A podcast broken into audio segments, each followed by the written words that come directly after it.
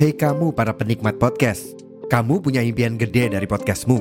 Tools di First Story bisa banget bantu kamu. Mulai dari F-Link, Dynamic Audio Insertion, sampai statistik yang komprehensif, semua ada di First Story. Gak ketinggalan, kamu bisa monetisasi podcastmu lewat iklan dari First Story Ads yang bisa kasih kamu penghasilan dari setiap place podcastmu. Yuk gabung sekarang dengan klik di firststory.me. Sekali lagi, di firststory.me. Mari kita bawa mimpi podcastingmu menjadi kenyataan.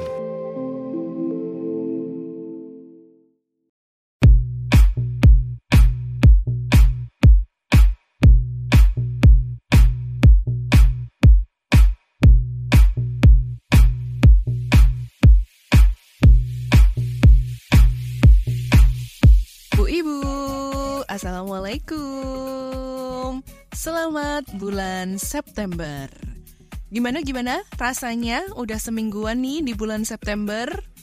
Jangan bilang ya rasanya kayak lagunya Green Day ya Bu ya Wake me up when September ends Alias nggak pengen ketemuan sama September dan maunya langsung melesat ke Oktober aja Kenapa emangnya Bu?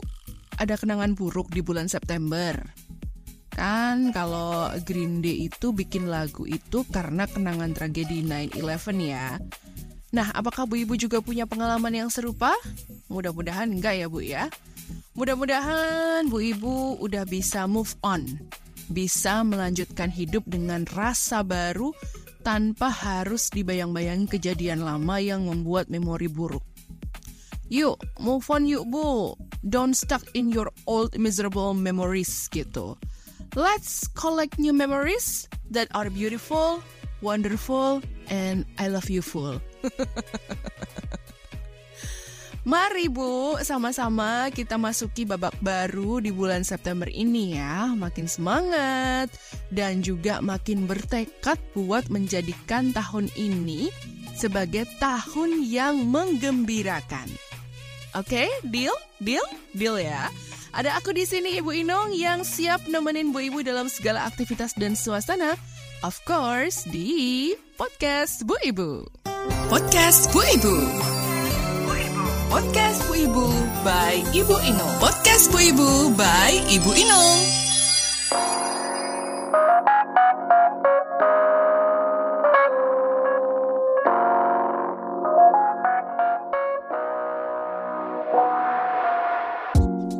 Namanya memori buruk itu ya Bu Ibu ya, kadang susah hilangnya memang. Bukan berarti memori atau kenangan indah itu berarti gampang dilupakan, bukan, bukan. Justru malah biasanya kenangan indah itu sangat unforgettable. Nah, yang aku maksud memori atau kenangan buruk itu susah hilang karena biasanya memori buruk itu meninggalkan bekas, meninggalkan uh, trauma dan bukan meninggalkan kesan yang indah gitu. Nah, bekas yang ditinggalkan ini seolah-olah nempel ya ke kehidupan kita, attach gitu loh. Dan kalau kita nggak uh, berusaha buat ngilangin bekas itu atau nggak berusaha melepas attachment yang itu, ya hidup kita akan terus dibayang-bayangi bahkan mungkin dihantui oleh memori itu.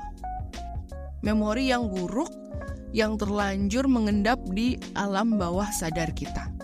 Dan kalau ada sesuatu yang nge-trigger nih ya, terus memori itu muncul lagi, bisa jadi bikin kita trauma.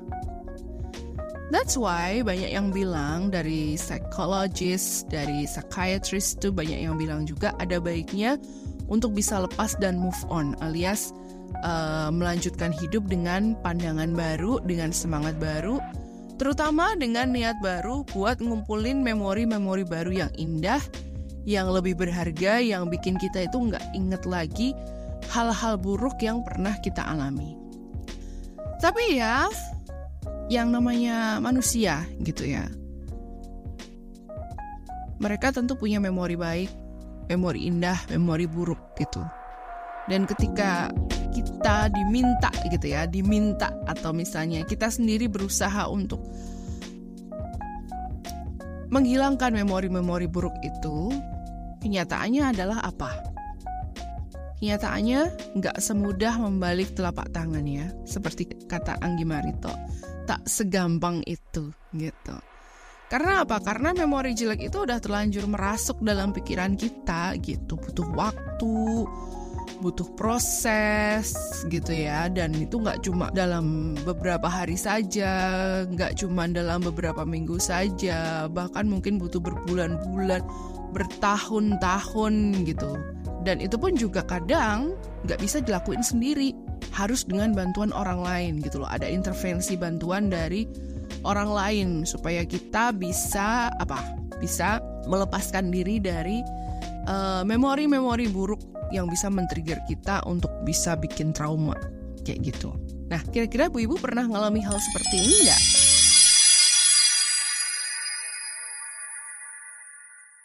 Bu Ibu, bulan Agustus yang baru aja kita tinggalin itu ternyata ngasih beberapa hal yang patut jadi perhatian kita ya. Um, apalagi yang berkaitan dengan memori buruk. Apa nih? Apa nih? Apa nih? Bu Inu mau cerita apa nih? Sebenarnya bukan memori buruknya aku bukan, cuma ada beberapa hal yang terjadi di luaran sana uh, yang jadi perhatianku dan aku yakin ini uh, ketika ini terjadi pada orang lain itu juga pasti dia akan mendapatkan uh, memori buruk gitu ya. Ada kenangan buruk yang tersimpan dalam alam bawah sadarnya gitu. Nah, salah satu hal yang jadi perhatianku adalah aksi seorang guru di sebuah sekolah menengah pertama atau SMP yang melakukan cukur rambut paksa kepada siswi-siswinya karena siswi-siswi ini tidak memakai ciput untuk menutupi kepalanya. Aku yakin Bu Ibu juga udah denger nih kemarin-kemarin di bulan Agustus nih denger tentang berita ini. Wow, wow, wow, wow, wow uwo banget gitu ya uwonya tapi uwo miris gitu ya. Bukan uwo gitu bukan tapi uwo. Wah ini miris banget bu ibu. Kok tega gitu ya seorang guru gurunya perempuan juga ya berlaku kayak gitu ke anak didiknya. By the way bu ibu tahu ciput kan ya? Ciput. C I P U T. Ciput. Ya Bukan, bukan binatang melata itu bukan, itu siput ya. Ini ciput. Aku yakin ini sangat berkaitan erat dengan dunia ibu-ibu karena biasanya yang pakai ciput ini juga perempuan gitu kan. Gak cuma ibu-ibu, tapi juga perempuan pada umumnya kayak gitu. Uh, itu loh bu, ciput itu kan kain yang dijahit, dibentuk sedemikian rupa untuk menutup rambut kepala dan anak-anak rambut yang ada di dahi, di jidat gitu ya.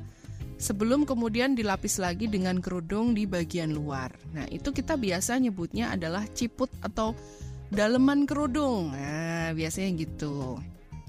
Dulu ciput ini fungsinya sebagai pelapis bagian dalam ketika kita mau pakai kerudung ya karena zaman dulu itu kan material bahan kerudung gitu ya atau hijab itu kan dari kain tipis-tipis ya. Kain yang tipis gitu kayak chiffon chiffon kayak gitulah. Jadi itu dulu tuh dipakai sebagai pelapis biar nggak nerawang gitu nggak kelihatan rambutnya gitu. Jadi rambutnya tuh tertutup uh, lapisan ciput itu lalu tertutup dengan apa namanya uh, kerudung. Dan setelah berganti tahun ya Material kerudung atau hijab ini sudah mulai bervariasi ya Bu ya. Bu Ibu bisa milih dari kain apa pun gitu sudah tersedia di berbagai macam toko kerudung-kerudung itu, kerudung-kerudung yang bisa yang bisa kita pakai gitu. Material kerudung atau hijab ini sudah mulai bervariasi, bahkan ada yang bahannya itu sangat ringan tapi tidak menerawang. Nah, Penggunaan ciput ini kemudian bukan lagi hanya untuk sebagai pelapis agar rambut itu nggak terlihat dari kerudung yang terawang. Tapi ciput itu mulai digunakan sebagai uh, penutup dahi gitulah. Walaupun umumnya nggak seluruh dahi itu ditutupi ya, nggak semua dahi itu ditutupi sampai hampir ke alis itu nggak, nggak, nggak seperti itu. Tapi biasanya lebih buat uh, nyembunyiin anak-anak rambut yang ada di dahi itu. Biasanya kan kalau di pinggiran di pinggiran dahi atau batas rambut batas apa batas rambut kepala dengan dahi itu kan ada uh, rambut yang kecil-kecil tuh. Nah itu namanya namanya anak-anak rambut tuh. Nah itu biasanya ditutupi dengan ciput. Supaya apa? Supaya tampilannya le lebih rapi. Jadi pas pakai kerudung itu rambut depannya itu nggak keluar-keluar apalagi yang punya poni nih yang punya poni itu kan kadang-kadang ada yang tiba-tiba noong gitu ya, tiba-tiba nongol di atas dahi. Nah, ciput ini adalah salah satu solusi agar nggak terjadi hal-hal kayak gitu. Nah, yang terjadi di salah satu SMP negeri di Lamongan, Jawa Timur itu, si ibu guru ini nih katanya dalam rangka menertibkan siswi-siswinya saat akan pulang sekolah. Katanya sebelum-sebelumnya itu dia udah beberapa kali ngingetin untuk pakai ciput ke siswi-siswinya itu karena pakai kerudung kan sekolahnya. Tapi pada saat hari kejadian ada sekitar uh, eh, 19 siswi itu nggak pakai ciput. Lalu si guru ini berinisiatif menertibkan dengan cara memberikan penalti atau hukuman berupa cukur paksa, ya cukur paksa. Cukur loh ini cukur loh ya, bukan potong. Apalagi potong ujung rambut doang gitu. Enggak, enggak. Ini cukur. C U K U R, cukur. Shave ya. Shave. As we know, shave atau shaving itu pakai alat cukur elektrik ya, alias shaver yang biasa dipakai di barbershop kayak gitu. Hmm, kok yo ya iso nih duwe pikiran ngono to bu? Bu ya? Dan aku tuh juga sempet heran gitu maksudnya kalau dia itu sampai pegang electric shaver berarti ini sudah direncanakan juga dong ya ya nggak ini kekerasan berencana gitu maksudku gitu dan ini bisa dipidanakan sebenarnya Pertanyaan yang kemudian beredar adalah Sewajib itukah pemakaian ciput sebagai seragam sekolah? Hei, itu tuh SMP negeri loh. Sejauh pengetahuanku, nggak ada kewajiban untuk para siswi itu pakai kerudung atau hijab, apalagi pakai ciput. SMP negeri loh ini. Negeri loh ini beda dengan sekolah yang berbasis agama Islam. Ya. SMP negeri men. Apakah sewajib itu? Gitu. Yang jadi perhatian adalah gimana respon reaksi siswi-siswi korban kekerasan guru ini dan efeknya ke kehidupan mereka.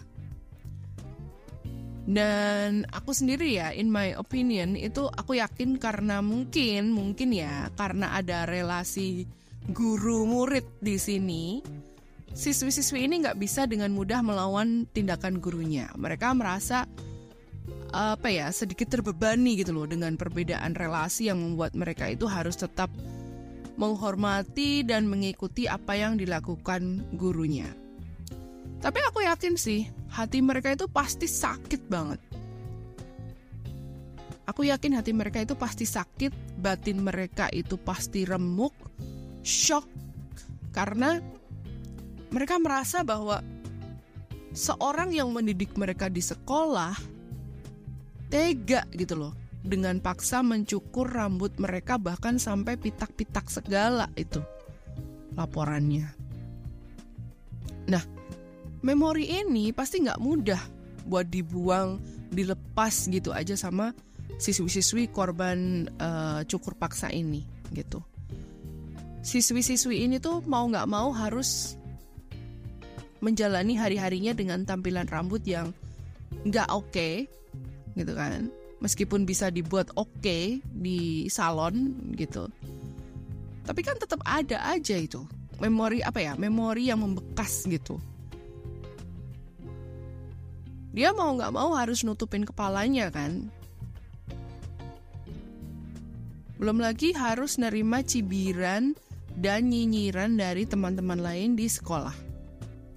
Karena mau segimanapun dia jadi korban, pasti tetap ada aja yang nyinyir ke korban. Di mana pun, pasti tetap ada aja victim blaming gitu. For me, myself, ya, in my opinion, ini bukan bagian dari mendidik. Ini justru malah kayak guru ini tuh kayak balas dendam gitu loh. Muridnya tuh jauh-jauh hari udah diingetin buat pakai ciput. Eh, ternyata murid-muridnya ada yang nggak pakai ciput. Terus guru ini marah. Nggak terima imbauannya, nggak digubris. Lalu take action. Pokoknya saya nggak nurut, nggak pakai ciput, tak gunduli gitu. Ini kan mendendam ya. Mendidik tuh nggak perlu kayak gitu. Apalagi ini hanya soal ciput gitu loh item yang sebenarnya tidak wajib dalam sebuah set atribut seragam sekolah. Bahkan sebenarnya juga kan sekolah negeri itu dari dinas kayaknya nggak mewajibkan siswi putri itu pakai seragam muslimah kan? Ya nggak? Aku juga heran sih. Aku sempat lihat juga di kota tempat tinggal aku nih. Itu juga kayak gitu. Jadi pernah aku mendapati mereka itu anak-anak baru ya uh, pada saat masa orientasi kemarin tuh tak lihat itu kok semuanya pakai seragam muslimah gitu. Jadi bertakon-takon aku jadi bertanya-tanya gitu ya.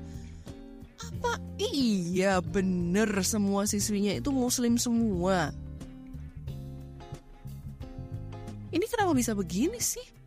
Apakah ini imbas dari penerapan zonasi sekolah ataukah memang ada peraturan penerimaan murid baru? Kalau bisa kita terima yang muslim-muslim saja gitu dari sekolahnya. Atau gimana gitu? Heran aku tuh. Kayaknya anak SMP tuh hidupnya udah dipersulit sama yang dewasa-dewasa ya. Ya pantas aja kalau anak-anak usia SMP tuh banyak yang udah galau ngerasa hidupnya paling susah gitu. Karena apa? Karena mereka justru nggak punya support nggak dapat support buat masa masa remaja mereka.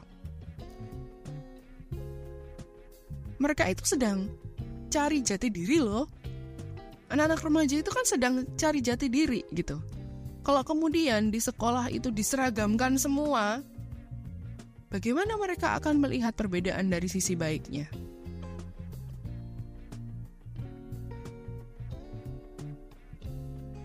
Yang jelas mental siswi-siswi korban cukur paksa gurunya ini pasti juga akan terganggu ya. Memori buruk perlakuan guru sudah menancap di pikirannya. Bisa jadi nanti ada trauma mendalam buat mereka. Mereka mungkin jadi takut ke sekolah, mengira guru-guru lain itu bisa jadi akan melakukan hal yang sama, atau mungkin mereka jadi berubah kepribadiannya ya, yang awalnya ceria kemudian berubah jadi pendiam karena khawatir jadi bahan pembicaraan teman-temannya. Yang awalnya ekstrovert kemudian berubah jadi introvert hanya karena karena dia adalah sebagai korban uh, kekerasan cukur paksa gurunya kayak gitu. Kan kasihan ya. Kasihan loh ini mereka tuh masih di bawah umur gitu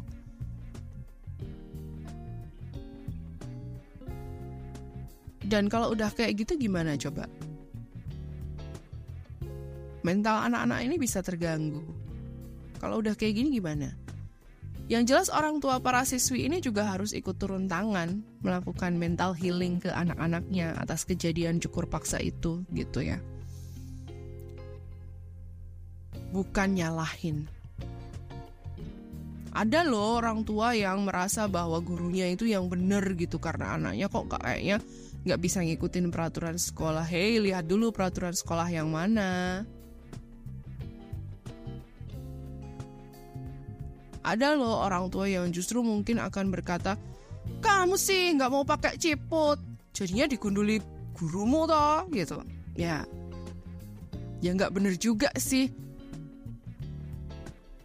Ini bukan masalah pakai ciput atau nggak pakai ciput, ini masalah si guru ini sudah melakukan kekerasan paksa kepada anak-anak muridnya sendiri gitu.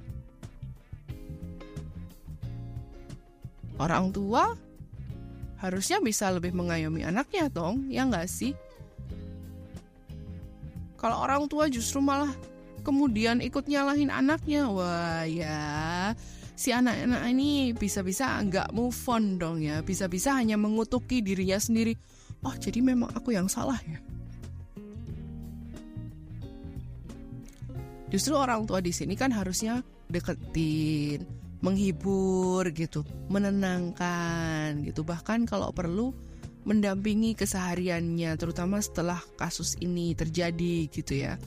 Membesarkan hatinya bahwa penampilan anaknya itu akan kembali cantik lagi kok gitu.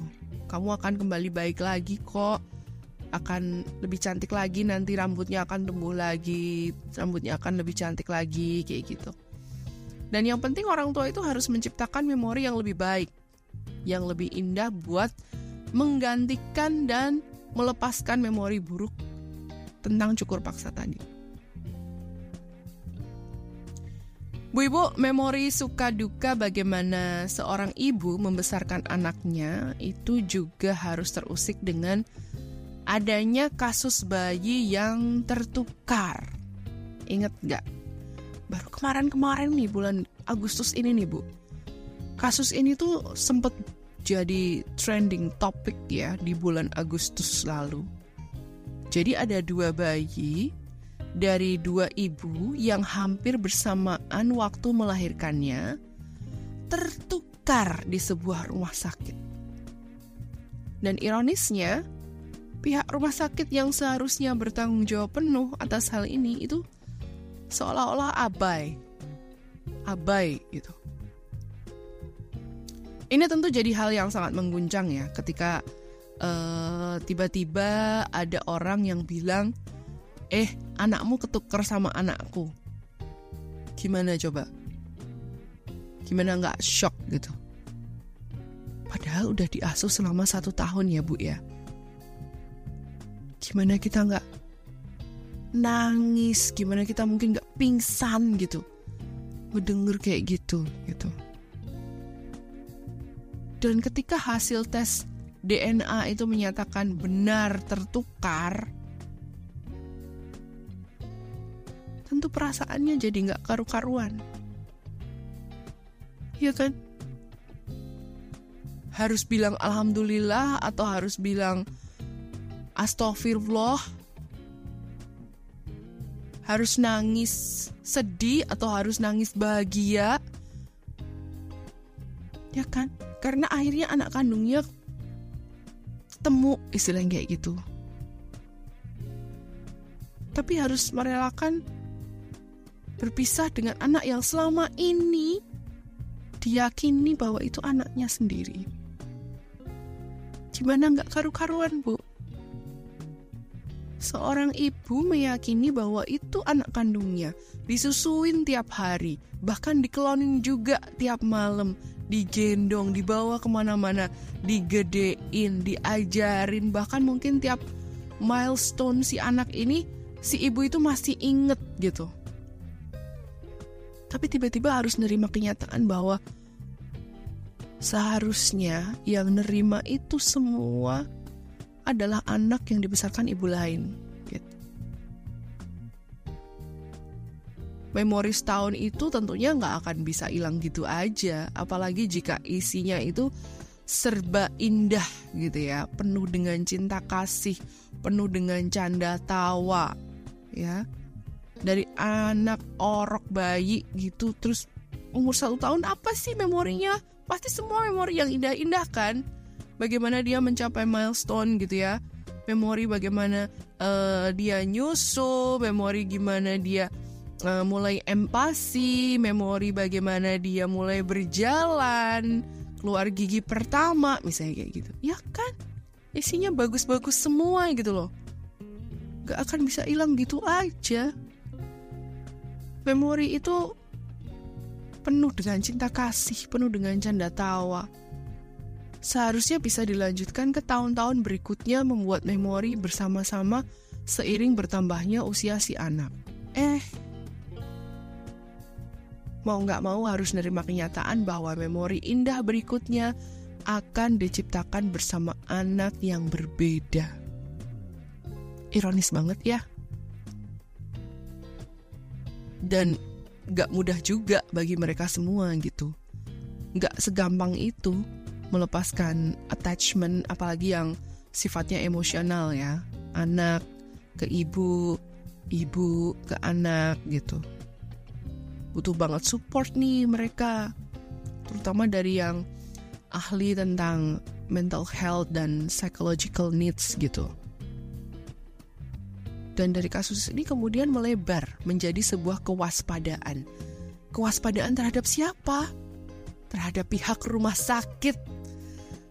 Wow, banyak, banyak, banyak, banyak banget ibu-ibu hamil yang sudah diambang pintu persalinan ini juga mulai ketar-ketir. Rumah sakit providerku nanti aman nggak ya? Amanah nggak ya? Aduh, jadi takut nih ngelahirin di sana. Aduh jadi takut nih bayiku ntar ketuker atau sengaja dituker. Gimana ya nanti kalau bayiku ketuker? Gara-gara kasus ini, ibu-ibu hamil jadi overthinking. Ini krusial ya. Masalah anak kandung, woi. Gak bisa main-main. Setiap orang tua yang baru lahir itu pasti sudah punya rencana buat menciptakan memori-memori indah dengan anaknya. Kalau tiba-tiba ada kasus ketuker, wah, pasti ada kecewa luar biasa. Well, semoga ini jadi pelajaran buat seluruh rumah sakit di seluruh Indonesia ya. Jangan sampai ada lagi kasus bayi ketuker atau sengaja dituker. Please deh, Hidup udah sulit.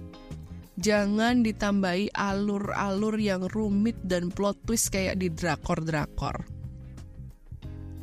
Oke, okay, mari kita sama-sama menciptakan memori-memori yang indah ya. Pak, Bu, yang amazing. Memori yang so much unforgettable gitu. Karena memori yang indah itu bisa menstimulasi kita untuk tetap happy, untuk tetap bahagia, tetap berharga gitu ya. Sedangkan memori yang buruk itu bisa membuat kita berada di sisi hidup yang kelam, dark, gelap, bahkan bisa menghilangkan gairah untuk hidup itu sendiri karena bisa men-trigger perasaan gak worth it alias gak guna. Ada kecewa, ada penyesalan di situ. So, move on yuk. Bareng-bareng. Pelan-pelan, tapi mantap. Semantap diriku nemenin Bu Ibu di podcast ini. Thank you so much for having me Bu Ibu. Next time kita bareng-bareng lagi ya Bu ya.